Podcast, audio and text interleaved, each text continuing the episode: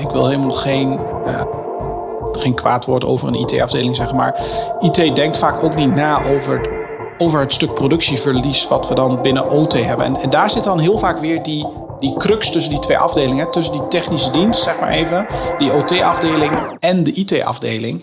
Je luistert naar de OT Security Hub podcast. Uh, we have had some technical problems. Joep en Christian nemen je mee in de wereld van OT. Wat is OT Security? Wat moet je ermee? En ontdek waarom je niet meer zonder kan. Alle tips en tricks om jouw proces optimaal veilig te krijgen en te houden. Vandaag behandelen Joep en Christian het onderwerp wat nu eigenlijk het verschil is tussen OT en IT. Welcome to the OT Security Hub podcast. Let's go boys. Welkom bij een nieuwe aflevering van de OT Security Hub podcast. De plek waar we dieper ingaan op de meest urgente en boeiende onderwerpen als het neerkomt op OT, Operational Technology, Cybersecurity. Ik ben Joep van Eumen en samen met mijn collega Christian Glazer gaan we vandaag weer verder in op het verschil tussen de IT en de OT cyberbeveiligingen en welke unieke uitdagingen en oplossingen daarbij komen kijken. Voordat we starten met de podcast hebben jullie ons natuurlijk een aflevering gemist. En dat had een reden, want wij zaten midden in een hele grote verhuizing. Wij zijn verhuisd van uh, pand aan de Zandbreeweg, waar we eerder zaten, naar eh, de Bremenstraat 2 in Oldenzaal. Waar wij uh, ja, nu een pand hebben waar we ook door kunnen groeien in waar we mee bezig zijn. Maar goed, dat neemt niet weg dat we wel weer volop bezig gaan met de podcast. En nou, vandaag zijn we weer hier om de volgende aflevering op te nemen. Ja, mooi natuurlijk OT Cybersecurity. We hebben er al twee afleveringen opgenomen. Maar dat regelt de IT-afdeling, toch?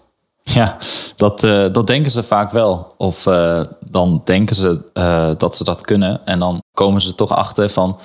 Oeh, het is toch iets anders dan we hadden gedacht. Als we dan kijken naar wat zijn dan IT-oplossingen... en kunnen die in een OT-omgeving worden ingezet? Dat is maar dan de vraag. Als we kijken naar actieve scanning bijvoorbeeld... binnen je IT- en OT-omgeving... dan komen ze er vaak achter als ze daar een scan op loslaten. Dat er in de OT-omgeving wel wat onderuit kan gaan, bijvoorbeeld. Maar waarom?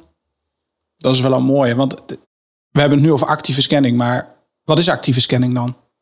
Want we kennen, we kennen twee soorten scanning, hè? Ja, we hebben actief en passief. Ja. En actieve scanning, en het beste kan ik dat uitleggen door te zeggen dat er naar een device informatie wordt gevraagd. En bij passieve scanning dan gaat het apparaat, stuurt hij een bericht alleen als hij dat wil, naar een verzamelaar. Precies, ja. En bij actieve scanning, dat kan agressief worden ervaren door een OT-apparaat. En als een OT-apparaat daar niet voor goed geprogrammeerd is, kan maar zo zijn dat hij die request niet aan kan. En dan zegt van, ik weet niet wat ik hiermee aan moet, dus uh, poef, ik ga onderuit. Ja. Ik geef maar een voorbeeld. Dat zien we dus wel vaker, dat een IT-oplossing wordt erop losgelaten. En dat de OT-omgeving dan denkt van, oh, wat is hier nu aan de hand? Ik weet niet wat ik ermee moet doen.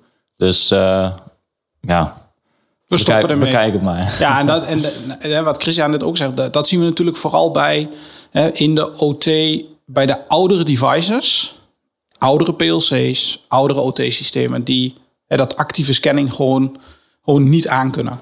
Ja.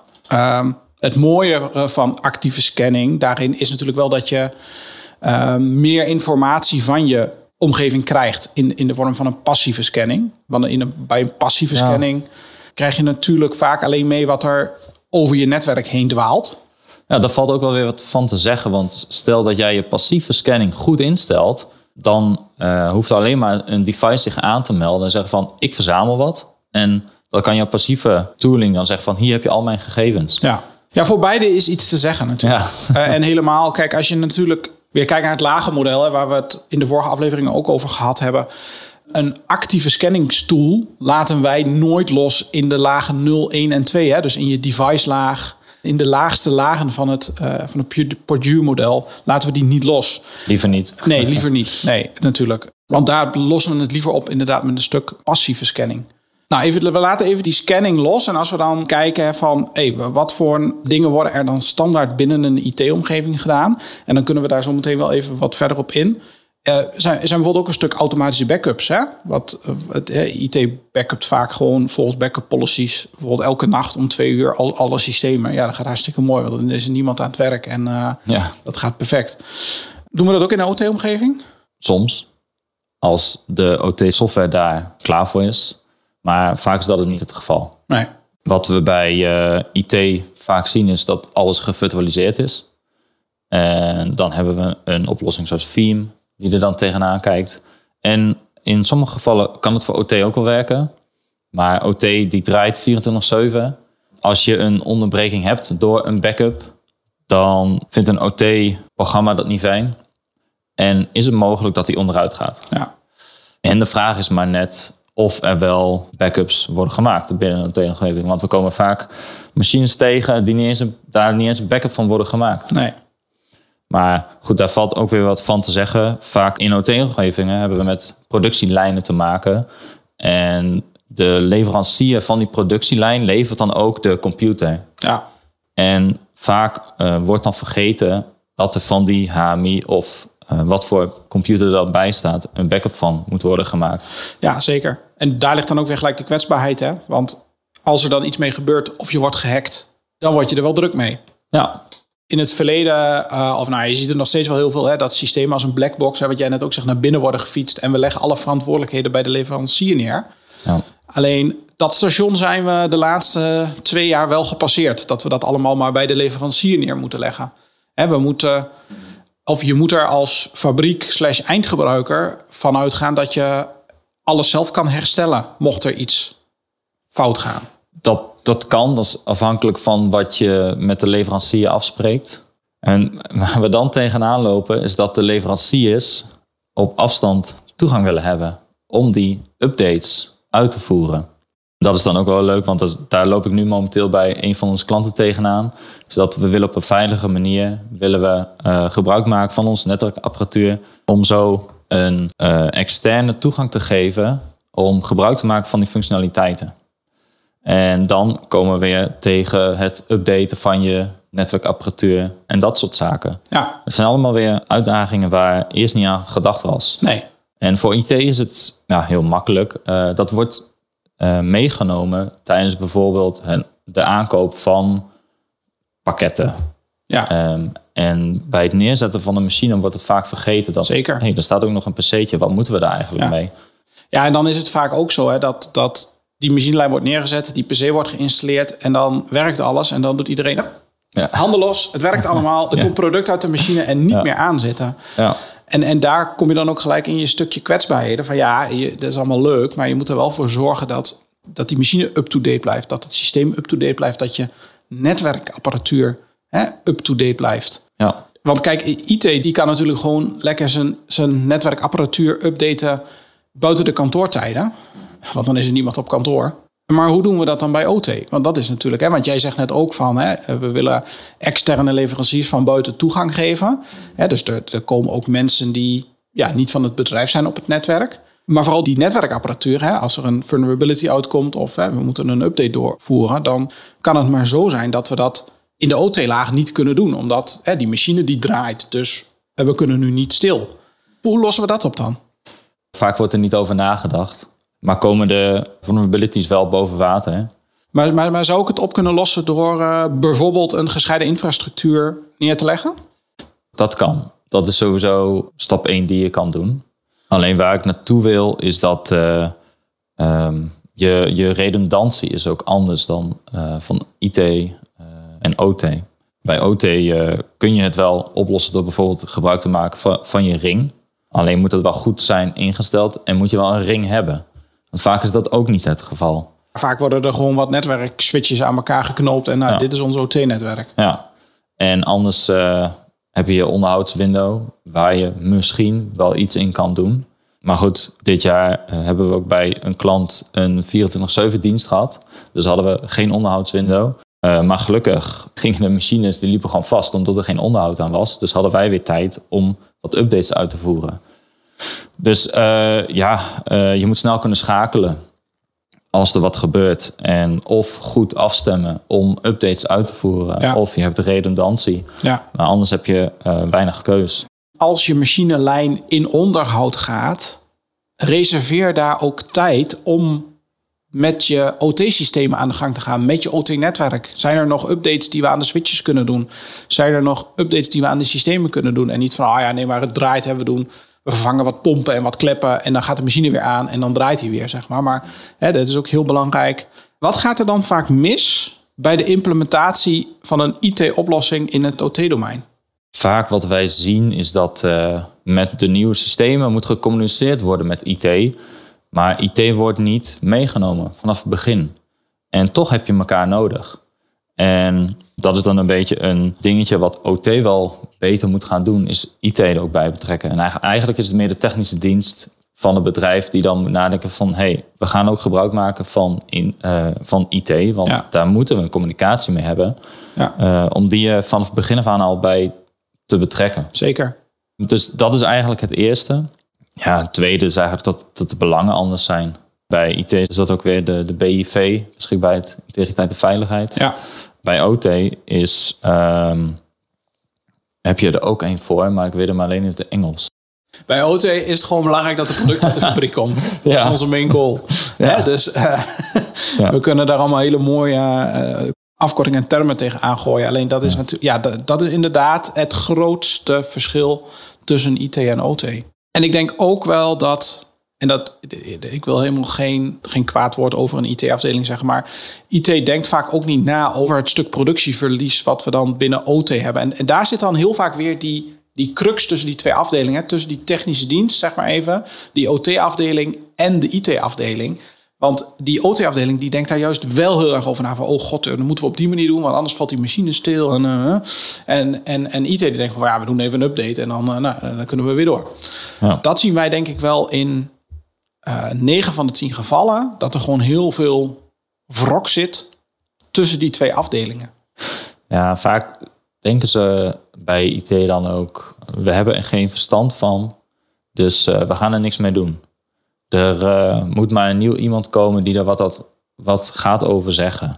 En enigszins snap ik dat ook wel. Je hebt te maken met veel verschillende software, bijvoorbeeld de switches al. Je hebt echt wel verschillen in IT en OT switching. Vaak heb je van uh, bijvoorbeeld een Siemens, de OT-switches, heb je protocollen die niet uh, worden ondersteund, die vanuit IT komen. Maar goed, ga met elkaar in gesprek. Op het begin is het misschien eng. Maar goed, ja, uh, je moet echt met elkaar in gesprek gaan. Ja. Anders, anders, gebeurt er helemaal niks. Nee, en dan is het alle hakken in het zand en iedereen doet maar wat. Ja. En dan krijg je weer die eilandjes. Terwijl je juist moet zoeken naar die, naar, naar die verbinding en die synergie. Hè? Zoek elkaar op waar het kan en laat elkaar los uh, waar nodig. Ja. ja. En dan hebben we natuurlijk ook nog het stukje menselijke betrokkenheid. Bij de verschillen tussen IT en OT. Mm -hmm. Ja, uh, we hebben het in de vorige podcast ook al even over gehad. Dus dat als er bijvoorbeeld een awareness training is, dat uh, IT wordt er wel bij betrokken. En die krijgen ook de, de phishing mail en dat soort dingen. En dat ze op training worden gestuurd. Alleen vaak uh, worden de operators worden gewoon vergeten. die hebben geen tijd, want die moeten aan de lijn staan. Ja. Ik denk ook dat de OT-mensen, of nou niet, niet per se de OT-mensen, maar de operators uh, minder goed opgeleid zijn en snelle fouten maken. Ja, sneller in een, in een ja, ja, de fout maken in de zin van uh, in, in, een, in een incident stappen, zeg maar. Zonder dat ze er uh, ja. aware op zijn. Ja, ja. zeker. Of een willekeurige USB-stick in een apparaat drukken. Die ze op straat hebben gevonden bijvoorbeeld. En dat moet je eigenlijk allemaal voorkomen. Ja. En daar wordt ook dan niet goed over nagedacht. En IT heeft daar wel verstand van. Die denkt standaard van, tuurlijk zetten we dat uit. Omdat dat soort redenen. Maar bij OT is alles nog steeds open en bloot. Als er niet uh, die nieuwe geleverde PC bij de productielijn wordt gemanaged. Nee, precies. En dan, want jij zegt van, nou, als die computer niet wordt gemanaged, kunnen we dan uh, dezelfde management tool bijvoorbeeld die IT toepast voor zijn endpoints ook in OT loslaten? Grotendeels wel. Alleen zijn tegenwoordig heel veel endpoint management tools gaan via de cloud. Mhm. Dus veel leveranciers bieden on-premise niks meer aan. En ja, dat is jammer. En ik denk als je een IT-tool on-premise zet, dan kan je prima OT-devices beheren. Want het zijn vaak Windows 7, Windows 10 machines. Ja. En als we dan verder teruggaan naar Windows XP, dan kan de IT-software vaak ook niet meer meekomen. En moet je maar hopen dat er een legacy endpoint management softwarepakket bestaat. Ja, Voor de endpoints kan het wel, maar we hebben natuurlijk ook, eh, als we dieper gaan in de lagen, hebben we 0, 1 en 2. ja. Of eigenlijk meer eh 0-1. Als we naar laag 0 gaan, zien we de sensoren. Nou, mijn weten kun je daar geen updates of is geen softpakket voor. Nee, nee, vaak zijn die sensoren direct gekoppeld aan de PLC. Hè, Je ziet wel steeds meer met de opkomst van IoT dat je ook slimme sensoren krijgt die weer aan een industrial netwerk hangen. Eh, Op het moment dat die een adres heeft, een IP-adres of een CAN-busadres of noem het maar op, dan zou je hem natuurlijk kunnen monitoren. Maar je moet je ook afvragen van joh, wat wil ik daarvan monitoren? Kijk, want in principe stuurt die sensor zijn informatie naar de PLC. Dus als we die PLC monitoren, heb je vaak al ook de sensoren te pakken, zeg maar. Ja. Nee, precies. En daarom moet je ook jezelf afvragen van wil ik dit wel? Precies. Wil ik wel eh, een IP-adres op mijn eh, pomp hebben? Ja, Het is leuk dat je er allemaal eh, dingen mee kan. Maar goed, laat dat een ander apparaat die beter te beheren is. Laat die dat dus eigenlijk valt level 0 dan af. Ja, Ehm, Maar daar hebben we wel wat voor. Vaak wat wij gebruiken is Clarity. Ik zelf vind Clarity fijn vanwege de inventarisatie. Eh, wij kunnen met Clarity kun je een scan doen op je hele netwerk. Maar wat je ook kan doen is een PLC-project inladen. En wat eh, Clarity dan doet is heel mooi je lagen ook weergeven. En zo kun je heel makkelijk zien van waar zitten al mijn PLC's, sensoren, HMI's, eh Ja. historians, alle eh, andere apparaten. ja. En eh, ja, dan kun je bijvoorbeeld ook zien, mijn PLC heeft deze firmware en Clarity ziet dan dat is oud, dus dan kun je weer updaten. Dus dan kan je heel snel zie je in Ja. één overzicht, wat is de staat van mijn OT-omgeving en wat kan ik doen om hem veiliger te maken. ja, want het, het mooie van Clarity is dat het zowel on-premise kan draaien, dus bij jouzelf in de fabriek, als dat het in de cloud kan draaien. Dus je zegt van, joh, ik heb die resources niet, dan, dan kan het ook in de cloud. En eh, Clarity kan ook zowel passieve als actieve scanning. En het is echt gemaakt voor laag 1, 2 en 3 eventueel. Dus het is echt een OT-tool. Ik kom Clarity niet in IT-omgevingen tegen. Nee. Nee. Nee, Clarity is, eh, ziet echt de OT-protocollen voorbij komen en ziet van dit is Modbus. Of Ja. dit is, en die kan zelfs eh, een Modbus detecteren. Ja, je kan dus met, hè, wat Christian net ook al zei, met Clarity heel snel al je PLC-projecten inladen. Eh, TIA, Step 7, eh, noem het allemaal maar op. En dan maakt Clarity eigenlijk een map van jouw netwerk. Met de laagmodellen. En, en dan heb je eigenlijk al heel snel een inventarisatie te pakken. En ook waar dus je pijnpunten liggen. Ja. Wij gebruiken Clarity ook voor dit soort scans en, en doeleinden bij klanten. Maar goed, dan hebben we, dan hebben we zeg maar het, het inventarisatiestuk en, en, en, en, en het scanningstuk. Ja, precies. Dan eh, heb je een overzicht van hoe kan ik mijn ehm, OT-omgeving verbeteren, tot een hoger niveau brengen. Eh, maar dan zijn we nog niet eigenlijk beveiligd van een virusaanval bijvoorbeeld. En dan eh, ehm, zelf gebruiken we daar TX1 voor, Stellar. Ja, wij kiezen er dus bewust voor om in de lagen 0, 1 en 2... om daar Stellar TX1 eh, toe te passen. En waarom? Eh, TX1 is echt een antivirus, anti-malware prevention software... die alleen maar OT doet. Dus er kunnen heel veel legacy systemen aan. Eh, volgens mij zelfs vanaf Windows 2000 volgens mij zelfs ook nog. Dat supporten ze allemaal ook nog gewoon. Daar kunnen ze gewoon op geïnstalleerd worden en die kunnen ze gewoon meenemen in de software. Omdat wij toch zien dat de nieuwere pakketten dat allemaal niet kunnen.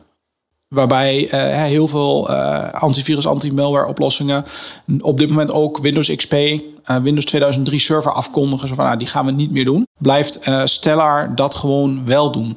Dus als je dan hebt over, hey, kan ik een stuk software implementeren wat ook legacy systemen kan monitoren en voor antivirus, anti-malware oplossingen, dan is dat dus echt Stellar Protect van TX1 Networks. We hebben het constant over legacy. Legacy software, legacy apparaten. Ja. Wat is nou eigenlijk de reden dat de OT-omgeving blijft hangen bij die legacy? Waarom kunnen ze niet updaten naar een, een Windows 7 of een Windows 10? Dat vind ik wel een goede vraag. Ja, daar hebben we het in de vorige podcast ook al wel een keer over gehad. Maar die machines die worden vaak gewoon voor, voor langere tijd neergezet. Hè? Die worden niet voor. Kijk, maar die doorloopcyclus in de IT is van je apparaten is gewoon heel anders als die in de OT. Hè? Kijk, we hebben hier ook twee Surface tablets staan. Ja, daarvan weet die schrijf je gewoon met drie jaar schrijf je die af en dan is het klaar. En dan koop je wat nieuws. Eh, maar jouw HMI-scherm in de, eh, in de kast, eh, die bij die machine hangt, ja, nou, hè, wij komen HMI's tegen die zijn gewoon 15 jaar oud en die doen het ook nog steeds. Ja. Maar goed, zo'n zo'n service doet het na drie jaar ook nog wel. Ga, Zeker. Ga niet per se kapot. Die kan ook wel 15 jaar meegaan. Ja, maar, maar, maar dan zie je dus weer dat, dat, dat Windows op een gegeven moment zegt van, ja, hè, we geven geen security updates meer uit, dus IT zegt van, hup, hup, het even vervangen. En waarom kunnen we het HMI-scherm na vijf jaar niet vervangen? Dat kan zeker, maar daar zijn over het algemeen wat andere kosten mee gemoeid. Omdat je dan dus ziet dat die HMI is met een bepaald stuk software geprogrammeerd. Die software is niet meer compatible met de nieuwe versie van het HMI. En dan moet je alles weer upgraden, moet je update licenties kopen. Ja. En dat gaat vaak niet over 2000 euro waar we het dan over hebben. Eh, aan precies. licenties en scherm en, en, en noem het maar op. Waar wij tegenwoordig wel heel erg op sturen bij klanten, is van hey, zorg er nou voor, hè, ook aan je machinelijn, dat je daar een soort, eh, of dat je daar eigenlijk een touchscreen client in je kast zet. En zet die HMI software nou op je virtuele platform neer. Want dat maakt jou qua security en updates, die kan je dan gewoon eventueel via VMware laten lopen. Hè? Want je kan ook tegenwoordig heel veel agentless doen. Of met virtual patching of dat soort dingen. Dan kan je dus wel je systeem veilig houden. En in de fabriek is, gewoon, is het eigenlijk gewoon een domme doos die in die kast zit. En als die kapot gaat, dan koop je weer een domme doos. En die zet je er gewoon weer in. En hij maakt weer verbinding. Dat zijn wel de oplossingen waar we vandaag de dag met onze klanten naar kijken. Zo van, hey, kunnen we dit niet preventief updaten of systemen vervangen die oud zijn, in plaats van wachten tot het echt kapot gaat en dan ad hoc van alles moeten doen. Ja. Hey, maar we hebben nu twee softwarepakketten genoemd. Stukje scanning, monitoring en een stukje antivirus, anti-malware prevention eh, eh, voor laag eh, 0, 1 en 2. Wat doen wij op level 3 en 3.5, de OTDMZ? Zetten we daar diezelfde software in? Nee, naar ons idee is het daar niet voor geschikt. Dat past veel beter in eh 0 tot en met 2. Laag 3, dan komen we wel dichter bij de IT. Dus daar ben ik wel van overtuigd dat je dan ook wel IT-softwarepakketten daarvoor kan gebruiken. Ja. Mits ze niet in de cloud staan. Want het is, het kan wel, het mag ook wel. Maar toch, ehm, als je je OT hebt, on-prem, zou ik het ook allemaal on-prem laten. Ja, en waarom, waarom zou ik er als eh, fabriek voor kiezen om alles on-premise te laten draaien? als er geen internet meer is, dan kun je er niet meer bij, kun je niks zien. Heb je geen overzicht meer van je eh, OT-omgeving. Ja, Want de lage drie kijken wel eh, snel naar monitoring. En dat zijn ook weer eigenlijk, als je in detail gaat, zie je dat dat bijvoorbeeld een SNMP is. Dat je kan doen. En daar ehm, zijn je PLC's zijn er, zijn er al, ook al wel klaar voor. ja. Eh, vaak wordt dat in OT-omgevingen nog niet gedaan. Vaak worden die vergeten. Eh, omdat je in je eh, laag 2 dat wel opvangt met Ja. een Clarity of wat dan ook. Maar wat wij gebruiken is bijvoorbeeld Managed Engine. Dat is een van de weinige pakketten die nog on-premise draaien. En ja, wa- wat je daarin zet zijn je, je HMI's of andere PC'tjes. Waar je of je actieve of passieve scanning kan doen. En dit werkt agentless. Daar krijg je dus een overzicht van je gehele netwerk. ja. Ehm, dat wordt vaak nu niet gedaan. Dus heb je bijvoorbeeld bij een storing, ehm, zoek je je eigenlijk rot. Kan geen preventief onderhoud doen. Want stel dat er op die PC loopt constant tegen de 100% CPU aan te rammen. eh, en dan zie je, zie je dat die drie jaar niet meer herstart is. En dat er een of andere memory leak zit of wat dan ook. En Ja. ja, dat, dat kun je dan eh, snel Ja, dus, eh, de, dus OP Manager die monitort niet alleen het netwerk, maar die monitort ook je devices. Hè? Dus, dus je kan daar al je Windows servers, je, eh, je firewalls, je switches. Je, de- de- je kan het zo gek niet bedenken of je kan het erin stoppen en je kan het monitoren. Dus je kan er data uit krijgen. Ja. En dus ook een stukje eh, pre- preventive maintenance daarop doen. Wij vinden het heel prettig werken, vooral ook omdat heel veel informatie in één dashboard zit. Ja, maar goed, het, ik denk dat een pakket zoals PRTG bijvoorbeeld, die kan hetzelfde doen. Want die praat dezelfde protocollen. Ja. Ehm, en wij hebben echt geen aandelen in, eh, in Managed Engine bijvoorbeeld. Nee. Ehm, ja, wij zijn ooit een keer mee begonnen. Het werkt, eh, werkt fijn voor ons.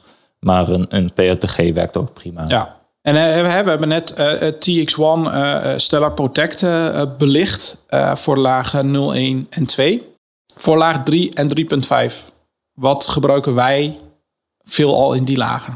Ja, als we het hebben over antivirus, dan wat wij ervoor gebruiken is een EDR-pakket. Dat is iets anders dan de. Wat is EDR?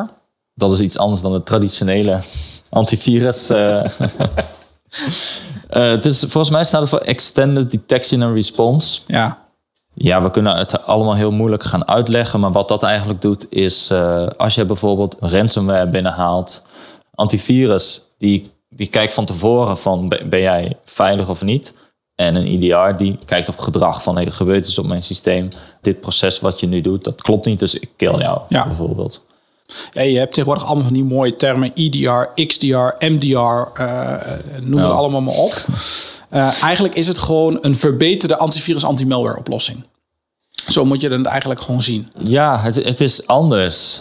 Ja, het, het, principe werkt anders. Alleen Ja. tegenwoordig, in een, in, ook in een IT-omgeving, met een gewone antivirus anti-malware oplossing, kom je niet meer weg. Het is ook wel beter omdat de virussen zijn ook veranderd. Ja, Dus je bent Eens. nu beter beveiligd voor de virussen die nu worden ontwikkeld. ja, zeker.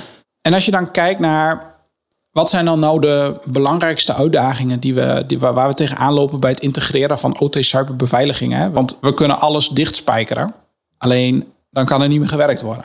Ja, dan eh, moet je toch weer die middenweg vinden. Hè? Ik denk dat communicatie key is. Eh, goed in gesprek gaan met iedereen. Dat is één. En twee, denk ik dat vaak je legacy apparaten, daar moet je ook rekening mee houden. Daar is waar we dan tegenaan lopen. En drie is ook, er gaan dingen worden veranderd. Het gaat soms wat moeilijker, ja. Je moet misschien eh, twee keer inloggen. Of MFA bijvoorbeeld. Ja. een mooie token op je telefoon. Ja. Multifactor authentication. Ja, ja dus wij zeggen altijd eh, iets wat je hebt en iets wat je weet. Hè? Dus je hebt je telefoon bij je, daar kan je op approven en je weet je wachtwoord. Hè? Dus Ja. two-factor authentication. Ja. Ja. Maar goed, eh, de- binnen een OT-omgeving hebben we toch geen internet. Dus we hoeven ons toch helemaal geen zorgen te maken. Wij, wij zitten hier een hele podcast te maken over, over cyberbeveiliging en, en, en internet en weet ik wat allemaal. Maar ja, ik ga even op de stoel van de plantmanager zitten en zeg ik... joh, mijn fabriek hangt niet aan internet, dus ik hoef, toch, ik hoef al die tooling niet te implementeren. En eh, dat, wij- wij- dat hoeft toch allemaal niet? Nee, precies. Ehm, daar ga je in je communicatie en dan vertel je tegen je planmanager dat je in theorie hang je niet direct aan het internet. Maar je hangt indirect wel aan het internet, omdat je met IT verbonden bent. Je wil niet twee eilanden creëren. Ik denk dat je dat soms ook wel weer doet, maar je moet wel blijven communiceren met elkaar. Het fijne van twee verschillende omgevingen is dat je ook het vier ogen principe hebt. En dat je niet alleen je IT hebt die ook OT eh, toegang verleent. Ja. Je moet aan, aan beide kanten van, ik zet hier bij IT een poortje los, maar dan zet ik ook bij OT een poortje los. Ja. En dan hebben we dat in ieder geval gecommuniceerd, Precies. eh, overeenstemming. En als het dan fout gaat, nou, dan is het gewoon beide de, kun je de schuld bij beide zoeken. Precies. Nee, en dat merk ik wel hè, bij onze klanten, zeg maar, dat, dat we toch nog wel heel vaak ook met management de discussies hebben eh, om eh, geld te krijgen, zeg maar, voor OT-cyberbeveiliging.